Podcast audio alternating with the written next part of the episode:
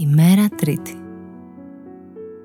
Είχα πολύ καιρό να γράψω για κάτι καινούριο, για κάτι διαφορετικό από τα σημαντικά μου.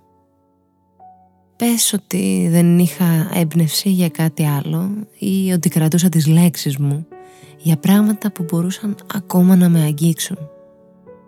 Πες ότι δεν ήθελα ή ότι χωρίς κανένα σπουδαίο βλέμμα, πέρα από αυτό που αγαπούσα, δεν έβρισκα κανένα ουσιαστικό νόημα.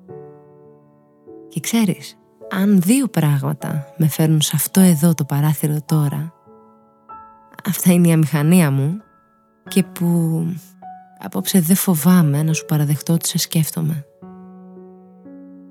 Ακόμα δεν κατάλαβα γιατί σου έστειλα μήνυμα χθες. Το έκανα πολύ αυθόρμητα πάντως. Η αλήθεια είναι πως μου φαίνεται τόσο περίεργο όλο αυτό. Είχα ξεχάσει πως είναι να είμαι αμήχανος απέναντι σε κάποια. Με μαζεμένα τα χέρια μου και μπερδεμένα λόγια. Με μια καρδιά που χτυπάει γρήγορα, ένα σφιγμένο στο μάχη και δύο μάτια που δεν μπορούσαν να κρύψουν τον ενθουσιασμό τους.